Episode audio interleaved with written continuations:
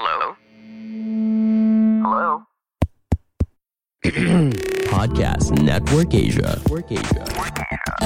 Halo semua pendengar mitologi santuy, baik yang baru atau yang sudah lama dan setia mendengarkan episode dari podcast yang ngebahas mitologi dengan santuy ini, satu persatu. Anyway, kali ini kita akan ngebahas tentang, hmm, salah satu dari tujuh keajaiban dunia kuno yang lokasinya bukan di Yunani, tapi bukan juga di Persia. Tapi kita pergi ke tempat yang baru, yaitu Mesir. Tapi sebelum ke sana, gue pengen ngingetin kalau pada saat lu denger episode ini nanti, mungkin hari Minggu, kalian akan tahu kalau hari Senin, tepatnya tanggal 19 Juni, adalah ulang tahun kedua dari podcast Mitologi Santuy. Gue seneng banget karena podcast yang awalnya gue bikin karena gue nggak bisa travel dan juga sedih aja waktu itu lockdown. Akhirnya mendapatkan banyak atensi dan sekarang udah dapat 20 ribuan subscriber. Dan jujur gue seneng banget. Apalagi dengar uh, respon-respon kalian yang luar biasa dari IG mitologi santuy atau mungkin ke email gue di gurukelana 007 at gmail.com thanks banget.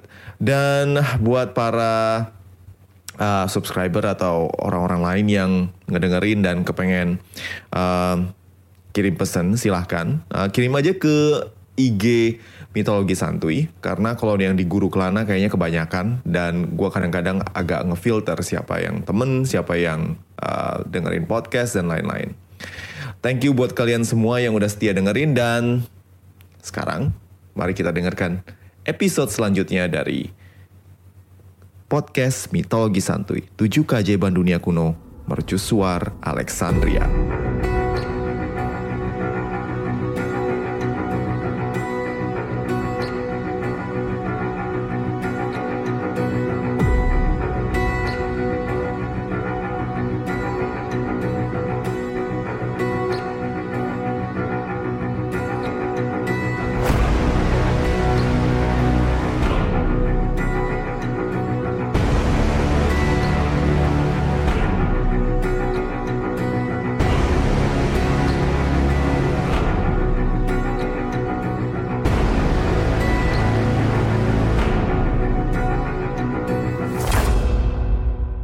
Apa yang terngiang di kepala kalian kalau kalian dengar kata Mesir? Piramid, gurun pasir yang terbentang luas dengan oasis dan juga pohon kurma? Atau irama mendayu-dayu yang kayak lu dengerin di background podcast ini sekarang? Mesir adalah daerah peradaban dunia yang tua. Tua banget. Bahkan saat cerita para dewa-dewi Olympus itu udah mulai didengar oleh orang-orang Yunani dan kemudian diteruskan oleh orang-orang Romawi. Mesir itu udah dianggap sebagai daerah yang peradabannya itu udah lebih tua, Bahla, Bangkotan, dan bener-bener lebih awal daripada peradaban di Mediterania. Peradaban Mesir itu diperkirakan sudah berkembang dari tahun 3000 sebelum Masehi. Nah, lu bayangin tuh, 3000 sebelum Masehi. Sekarang tahun 2022 sesudah Masehi. Jadi jarak antara kita dengan dimulainya peradaban Mesir itu 5 ribuan tahun. Bayangin jauhnya. Ini berarti ada banyak banget warisan budaya dan sejarah yang ditinggalin oleh para nenek moyang orang Mesir kepada dunia. Tapi yang kita bahas kali ini bukanlah warisan dari orang Mesir asli, tapi adalah warisan dari sinkretisme atau campuran dari budaya yang datang dari jauh di Yunani utara sana, yaitu Macedonia. Atau lebih tepatnya gue bisa bilang kalau ini adalah budaya Hellenistik yang dalam bahasa Indonesia diterjemahkan langsung ke Yunani. Wait a minute, kok bisa dari sana? Bukannya kita lagi ngebahas tentang Mesir? Well, gini loh. Tujuh keajaiban dunia yang kita bahas sekarang yaitu Mercusuar Alexandria adalah warisan dari dinasti Ptolemy yang asalnya dari Macedonia atau satu area yang ada di bagian utara dari Yunani. Lah, kok bisa? Semua ini gara-gara satu orang. Satu orang yang bernama Alexander of Macedonia atau Alexander Agung. Yes, our dear friend Alex ini udah kayak superstar di zaman itu. Ke mana pun Alex berada, selalu ada bekas peninggalan si penakluk yang berasal dari Macedonia ini. Seperti yang gue bilang di beberapa episode 7 keajaiban dunia yang lain, Alex ini nyaris ninggalin jejak di mana-mana. Ke mana pun dia berada, pasti ada, you know, sisi sejarah yang atau peristiwa yang dia lakukan dan kebanyakan mempengaruhi dari beberapa kebudayaan yang dia lewati. Kita tahu kalau Alex sempat pengen danain pembangunan kuil Artemis yang konon dibakar pada saat hari kelahirannya. You know, the part about um, Artemis terlalu sibuk ngurusin kelahiran dari Alexander sampai kuilnya dibakar sama orang iseng. Terus juga kita juga pernah dengar kalau misalnya um, mukanya Alexander the Great ini emang jadi inspirasi untuk patung Helios di Rhodes. Dan konon makam Halikarnassus ini juga sebenarnya kemudian dijadikan model untuk makam dari Alexander Agung yang ada di Alexandria, yang sampai sekarang nggak tahu ada di mana. Alias, masih misteri. Somewhere ada di Alexandria, tapi nggak ada yang tahu.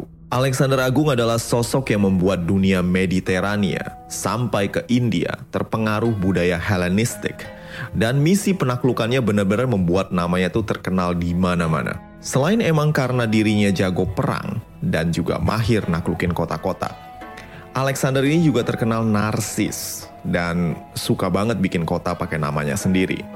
Dari Bulgaria sampai ke Pakistan ada belasan kota yang dikasih nama Alexandria alias kotanya Alex. Alexandria di Mesir adalah kota yang mungkin paling dicintai oleh Alexander Agung. Kota yang dulunya adalah desa nelayan ini kemudian dibangun besar-besaran oleh Alexander dan juga penerusnya. Menjadikan kota ini sebagai pusat peradaban dan juga perdagangan. Mungkin lu pikir kok bisa orang Yunani macam Alexander diterima gitu aja oleh orang Mesir dan dipuja-puja di sana. Semua ini karena sebelum Alexander dan pasukannya itu mampir ke Mesir, ternyata orang-orang Mesir merasa dijajah oleh kerajaan Persia. Jadi ketika pasukan Alexander datang, mereka memandang Alexander Agung itu sebagai their hero. Oh my god, you're coming to save us. We love you, Alexander. Bahkan satu pendeta di kuil Oasis Siwa bilang kalau Alexander, lu adalah putra dari Dewa Amon. Nah, pas banget kan? Jadi gini loh, Alex tuh dari kecil udah dijejelin sama kisah para dewa dan legenda tentang kalau dirinya itu sebenarnya bukan anak dari Philip, bapaknya, tapi dia adalah anak dari Zeus. Dan pas lagi dia pergi ke kuil Artemis pun sama pendeta di sana ditolak halus-halus. Kalau waktu dia mau bilang, oh gue pengen bikin uh, kuil Artemis nih, kan ini udah runtuh nih gara-gara waktu uh, gue lahir Artemis sibuk kan. Jadi dia tuh nggak jagain kuilnya rusak berat nih. Gue bayarin dah, gue bangunin. Terus pendetanya di sono bilang, hm, kayaknya nggak nggak nggak nggak bagus dah kalau satu dewa itu bikin kuil buat dewa yang lain. Nah, lu bayangin dong egonya Alex itu langsung berasa kayak, wow bener-bener nih. Makin dikipas-kipasin, makin dia ngerasa kalau dirinya adalah uh, dewa atau putra dari dewa. Dan gue juga perlu tambahin kalau misalnya si Alex ini dari dulu emang ngefansnya tuh sama Achilles dan juga dia ngefans sama Hercules dan dari kecil untuk orang-orang Yunani memang mereka udah dikasih cerita-cerita kayak um, Iliad atau Odysseus atau cerita tentang petualangan Hercules. Jadi memang dirinya tuh ngerasa kalau dia bukan manusia biasa. Pede banget. Nah, seperti orang-orang Yunani yang lain, Alex ini juga kagum banget dengan budaya Mesir dan dia nggak pengen ngerusak atau ngeganggu budaya yang udah mantep banget ini. Dan Alex kemudian berusaha membuat satu kota, yaitu Alexandria sebagai pusat dari segalanya. Jadi kehadiran Alexander di kota ini bikin-bikin uh, banyak orang pinter dari seluruh penjuru dunia atau penjuru Mediterania saat itu datang untuk menawarkan jasa di kota yang baru dibangun ini. Dinokrates dari Rhodes salah satunya. Dia adalah seorang arsitek yang kebagian tugas untuk ngebangun kota Alexandria. Dan dia ngebangun dengan tata kota Hippodamia, yang artinya tiap jalan itu dibangun melintang dengan jalan lain. Dan kalau lu lihat dari atas, mungkin kalau zaman dulu itu ada drone, Ya, kotanya itu mirip dengan papan catur. Nah, rancangan kota macam gini itu bikin transport mudah dan orang tuh bisa jalan lurus dari satu ujung ke ujung yang lain. Dan jalan utamanya pun lebarnya itu segede kok segede sih? Selebar, selebar 30 meter. Dan ini pun kalau untuk ukuran kota kuno udah terlalu gede. Nah, lu bayangin kan betapa kerennya uh, rancangan kota Alexandria. Selain itu, Alexandria juga punya banyak gedung kesenian, kuil, pelabuhan yang kemudian menjadi penting banget buat kemajuan dari Alexandria sebagai kota perdagangan dan juga budaya, pengetahuan, dan segalanya. Sayang sungguh disayang Alexander itu nggak bisa melihat penyelesaian dari mahakaryanya. Beliau keburu tewas di Babilonia akibat kebanyakan minum, entah keracunan atau entahlah ada banyak misteri tentang kematian si penakluk yang saat itu tewas di usia 33 tahun. Setelah kematiannya, wilayah kekuasaan Alexander yang luas itu diperbutkan oleh para jenderal-jenderalnya sendiri yang dalam sejarah disebut sebagai Diadoki. Salah satu dari jenderal ini adalah Ptolemy. Ptolemy adalah sobat Alex dari kecil. Dua-duanya pernah ngeles bareng sama Aristoteles, si filsuf yang pinter banget itu. Dan Ptolemy juga setia menemani Alex dari Macedonia sampai akhir hayatnya di Babilonia. Jadi mereka berdua berserta dengan jenderal-jenderal yang lain itu udah melalui banyak pertempuran bersama. Dan Ptolemy ini pun tahu tempat atau daerah mana yang terbaik untuk dikuasai setelah Alexander mangkat. Mata Ptolemy melirik ke Mesir. Yes, Mesir. Mesir tuh kaya dengan banyak hasil bumi dan Mesir itu bukan kayak apa yang ada di imajinasi gue atau mungkin kalian yang ngebayangin kalau misalnya Mesir itu adalah tandus penuh dengan padang pasir terus cuma ada ontak sama piramid nggak kayak gitu guys. Mesir itu sebenarnya punya banyak tanah subur yang merupakan bagian dari uh, aliran sungai Nil. Jadi sungai Nil mengalir dan di sekitaran di Sungai Nil ini tanahnya itu subur banget. Pertanian gandum dan bahan pangan melimpah di Mesir. Plus kebudayaan Mesir itu eksotis dan bahkan buat orang-orang Yunani di zaman Alexander Agung sekalipun. Ptolemy pun kemudian memperoleh Mesir dan bersiap untuk menghadapi para jenderal Alexander lain yang lagi sibuk berantem satu sama lain untuk merebutkan wilayah kekuasaan yang ditinggalkan oleh Alexander Agung. Ptolemy adalah jenderal yang cerdas, toleran, dan penuh perhitungan. Dia tahu kalau kepengen Mesir maju dan prestisnya itu diakui, maka dia harus melakukan sesuatu yang drastis. Dan sesuatu yang drastis itu adalah membajak rombongan pembawa jenazah Alexander yang dalam perjalanan pulang menuju Macedonia untuk dimakamkan. Lah ngapain? Karena Ptolemy itu berpikir begini, kalau misalnya Alexandria, yaitu kota yang dicintai oleh Alexander Agung ini, uh, menjadi tempat peristirahatan terakhir dari Alexander, maka banyak orang akan datang dan mengunjungi makam sang dewa atau penakluk yang luar biasa ini. Jadi akan mengembangkan ekonomi. Cuan dong, ya kan? Selain itu, Ptolemy pun kemudian beralasan kalau misalnya Alex sebelum meninggal emang pernah bilang kalau dia itu pengen dimakamkan di kuil Amon Siwa di Mesir. Dan aksi membajak ini adalah sesuai dengan wasiat sang penakluk. Perdikas, wali resmi kerajaan Alexander, marah besar dan ngajak Ptolemy gelut. Tapi dia kalah dan akhirnya Perdikas dibunuh oleh tentaranya sendiri. Ptolemy berhasil mendapatkan jenazah Alexander dan kemudian memakamkannya di Alexandria dengan mewah dan dengan adat Mesir. Dan konon petinya pun terbuat dari emas murni. Namun sayang, makam Alexander sampai sekarang masih jadi misteri. Hilang tersembunyi di bawah kota Alexandria yang modern. Ptolemy the First atau Ptolemy Soter, julukannya yang berarti sang penyelamat, ditawarkan mengisi posisi Perdikas yaitu sebagai wali dari seluruh wilayah kekuasaan Alexander. Namun Ptolemy yang cerdas menolak karena dia menganggap tidak mungkin bisa mengatur wilayah yang luas itu. Dan dia nggak mau ribut-ribut. Dan Ptolemy pun mikir, ah kayaknya lebih baik mengembangkan Mesir sambil sesekali nyolong wilayah di sekitaran Mesir. Dan Ptolemy ini asli jago orangnya. Dirinya itu punya visi make Egypt great again dan walaupun dia itu orang Yunani dan nggak bisa bahasa Mesir, dia itu nggak risih dengan budaya Mesir. Dia malah menghargai banget. Beliau bahkan memperkenalkan dewa baru yang diberi nama Serapis yang mukanya mirip Zeus sih, tapi dia pakai baju ala Mesir gitu. Tapi sumbangsih Ptolemy ini bukan cuma di bidang budaya dan agama aja. Nah, si jenderal yang kemudian sekarang naik pangkat jadi Firaun ini juga mikir soal ekonomi. Dan dia pengen nerusin visi dari Alexander. Beliau kepengen Alexandria menjadi pelabuhan besar dan juga pusat intelektual dunia. Be, keren kan? Ptolemy memerintahkan pembangunan mercusuar di Pulau Faros yang terletak di seberang Alexandria. Dan Ptolemy kagak kepengen mercusuar biasa. Dia nggak pengen yang yang yang cemen-cemen gitu yang tingginya paling cuma 10 meter atau 15 meter. Dia kepengen sesuatu yang besar dan grandeur. Mercusuar ini mesti yang paling keren, paling gede, dan bisa dilihat dari jarak paling nggak 50 kilo.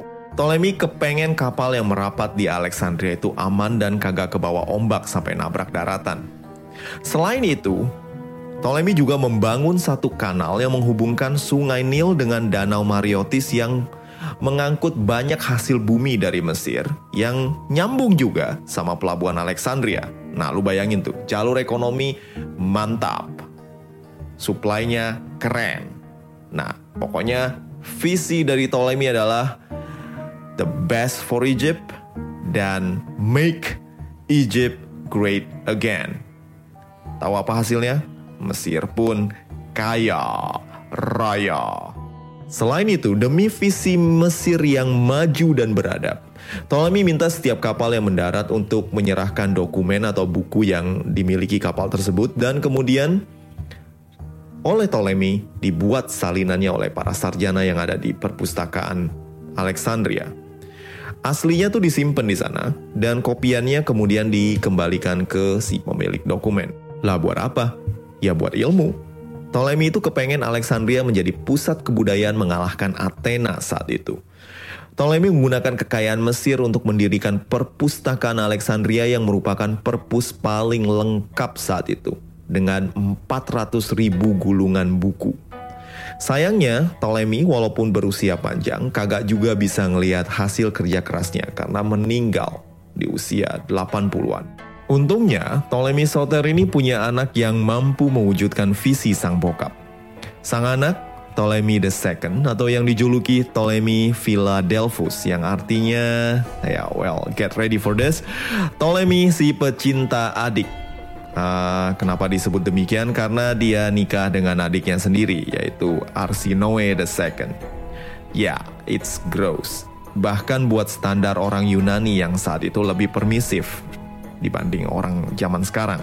Tapi bagi orang Mesir hal kayak gini ya wajar-wajar aja, fine-fine aja karena dulu-dulunya para firaun mereka juga ada yang menikahi sesama saudara sendiri.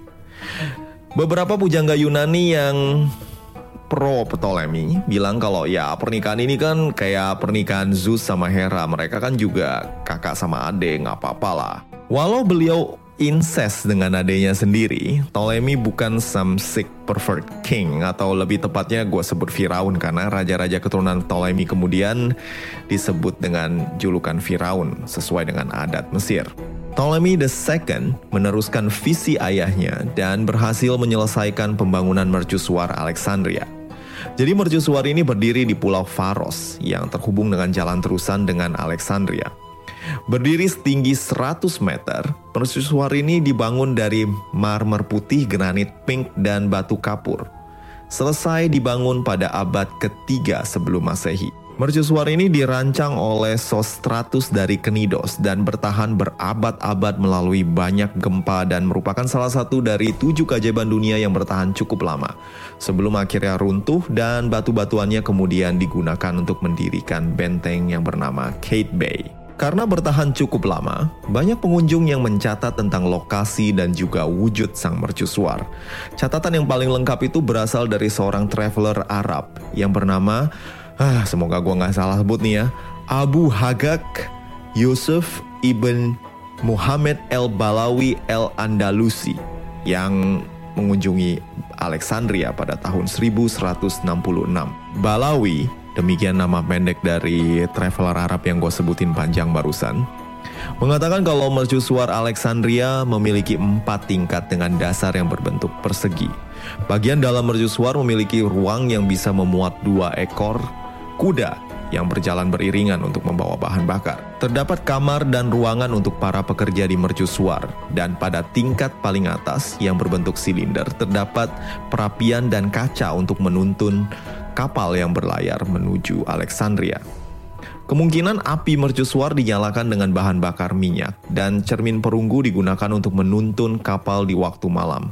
Oh iya, di puncak dari mercusuar terdapat patung Zeus atau mungkin Poseidon. Nobody's sure about this one. Mercusuar ini begitu indah dan sempat menjadi bangunan paling tinggi di dunia selama berabad-abad sebelum akhirnya dihajar oleh gempa berulang kali dan diperbaiki berulang kali, tapi gempa besar pada abad ke-14 kemudian membuat mercusuar ini hancur berantakan. Pokoknya hopeless dan nggak ada masa depan. Akhirnya Sultan Mesir yang berkuasa pada saat itu yaitu Kate Bey pun kemudian memerintahkan pembongkaran puing-puing mercusuar dan batu-batunya kemudian digunakan untuk membangun benteng yang sesuai dengan namanya yaitu Kate Bay, sama kayak si Sultan. Mercusuar ini pun tinggal kenangan sampai pada tahun 1994. Satu tim arkeolog dari Perancis menemukan sisa-sisa mercusuar di dasar laut tak jauh dari benteng Kate Bay. Selain itu, mereka juga menemukan banyak artefak ala Mesir yang lain. Oh, anyway, selain jadi puing doang di bawah laut yang lu bisa kunjungi dengan nyelam atau scuba diving di Alexandria, Sebenarnya mercusuar Alexandria ini masih membekas dalam kosakata dalam beberapa bahasa dunia. Kata Faros atau pulau tempat mercusuar ini berdiri sekarang berarti mercusuar dalam bahasa Yunani, Spanyol, Portugal, dan juga bahasa Italia.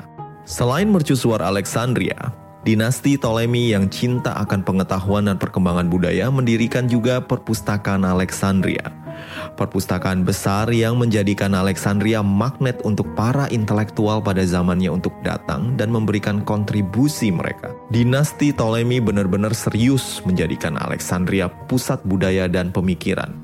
Dan Alexandria berhasil menggeser posisi Athens sebagai pusat intelektual dunia saat itu. Ptolemy bahkan berani untuk membayar para intelektual untuk riset dan juga hasil riset tersebut kemudian dicatat dalam lembar papirus yang disimpan di perpustakaan Alexandria. Nah, kalian pasti pernah pergi ke museum dong. Tahu nggak kalau museum itu, kata museum itu sebenarnya berasal dari nama institusi yang didedikasikan kepada para muses atau dewi sastra, musik, dan juga seni. Institusi museum ini dibangun oleh siapa lagi kalau bukan Ptolemy Soter. Dan dia membangun museum ini untuk menampung semua ide dari para sastrawan, ilmuwan, dan seniman yang ada di Alexandria. Keren kan?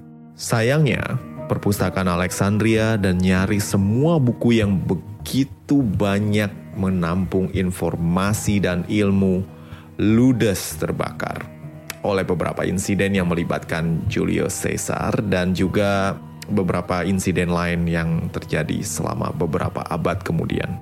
Hilangnya semua buku penting tentang pengetahuan yang ada di perpustakaan Alexandria ini adalah pukulan besar bagi sejarah kemanusiaan.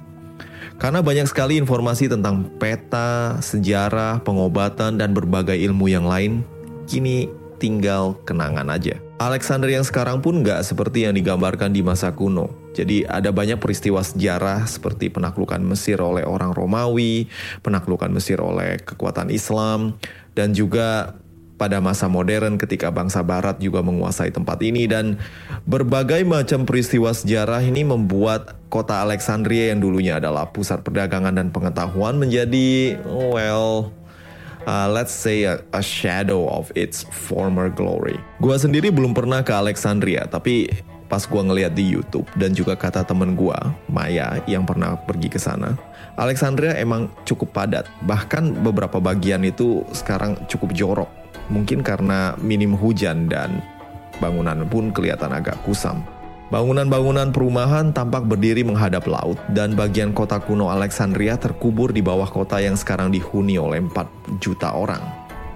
Sisa-sisa kejayaan masa lalu Alexandria terdapat sekitar 12 sampai 20 meter di bawah jalan-jalan dan perumahan Alexandria. Ada cerita menarik nih soal ini.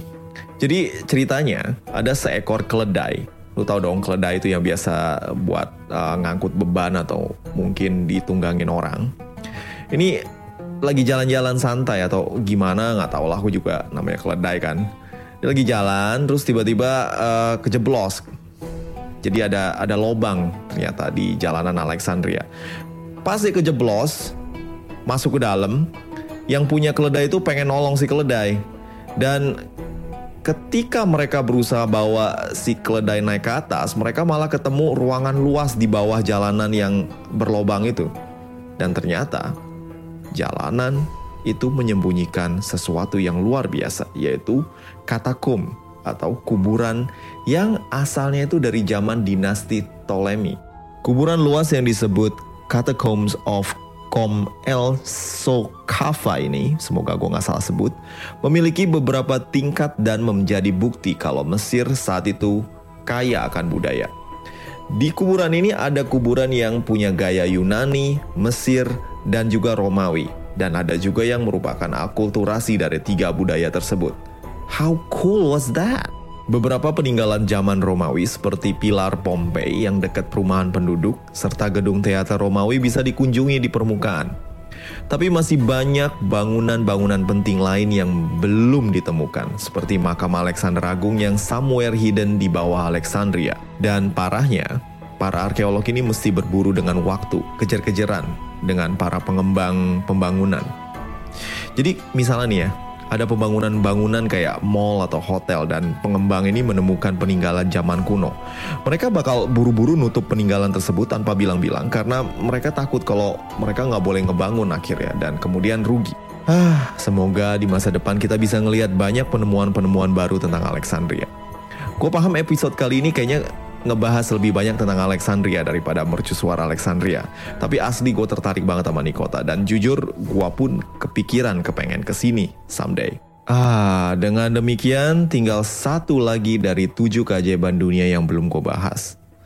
Stay tune dan for now, jika kalian ingin mendukung podcast ini, silakan mampir ke laman traktir mitologi santuy yang tersedia di deskripsi episode. Gue juga pengen ngucapin terima kasih untuk bro Fatku Roman Aroshid yang udah traktir gue kopi di laman traktir. Thank you everyone, see you and bye. Pandangan dan opini yang disampaikan oleh kreator podcast, host, dan tamu tidak mencerminkan kebijakan resmi dan bagian dari podcast Network Asia. Setiap konten yang disampaikan mereka di dalam podcast adalah opini mereka sendiri dan tidak bermaksud untuk merugikan agama, grup etnik, perkumpulan, organisasi, perusahaan, perorangan, atau siapa pun dan apa pun.